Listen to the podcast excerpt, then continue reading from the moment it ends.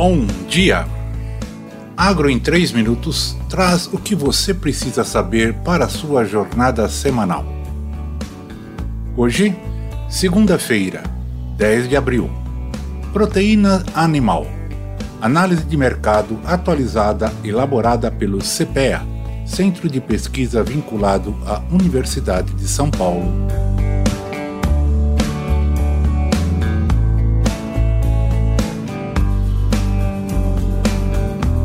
Gado.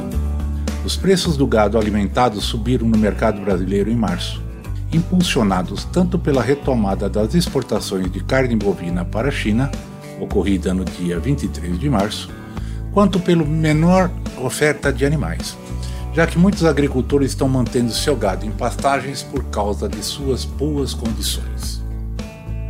O reinício dos embarques para a China já eram esperados pelos agentes brasileiros, que se baseavam nas necessidades chinesas de carne.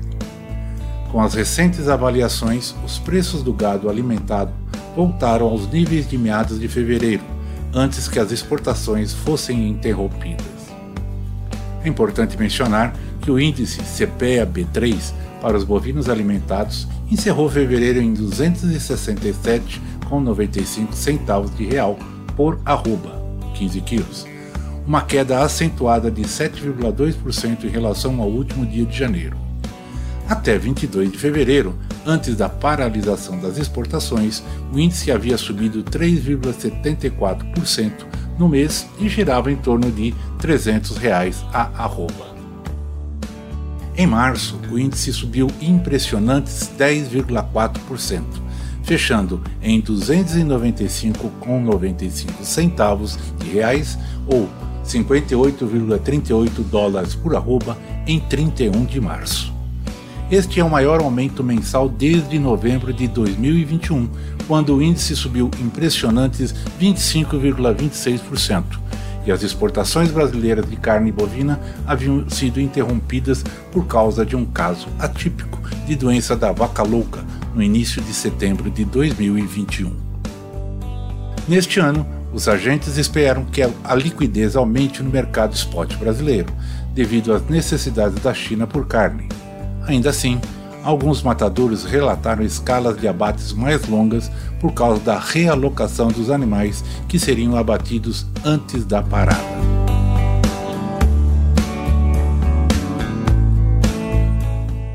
Suínos. Os preços de todos os produtos suínos pesquisados pelo CPEA caíram na segunda quinzena de março.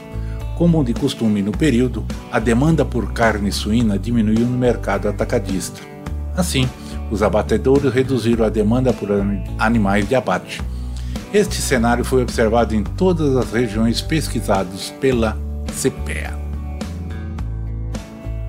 No mercado de carne suína, as vendas foram fracas em março. Além disso, a suspensão das exportações de carne bovina para a China por causa do caso atípico da doença da vaca louca no estado do Pará resultou em maior oferta de carne bovina no mercado interno, o que ajudou a pressionar as cotações da carne suína. Assim, no mercado atacadista da Grande São Paulo, a carcaça suína especial desvalorizou 12,5% para cerca de 9,88 centavos de real por quilo em 31 de março.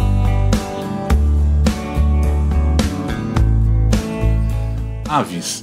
Apesar da desvalorização da carne de frango no final de março, o aumento da demanda pelo produto na primeira quinzena de março elevou os preços neste período, elevando o preço médio mensal em relação ao de fevereiro. No mercado atacadista da Grande São Paulo, o preço médio mensal de frango integral congelado fechou em 6,75 de reais por quilo, 1,5% superior ao de fevereiro.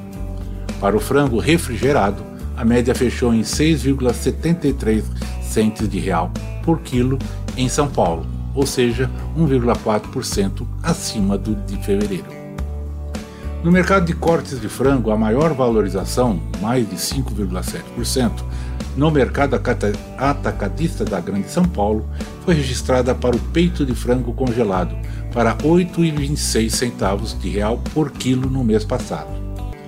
Como as cotações de farelo de soja diminuíram acentuadamente em março e os preços do milho aumentaram ligeiramente, o poder de compra dos avicultores em São Paulo contra estes insumos aumentou em março.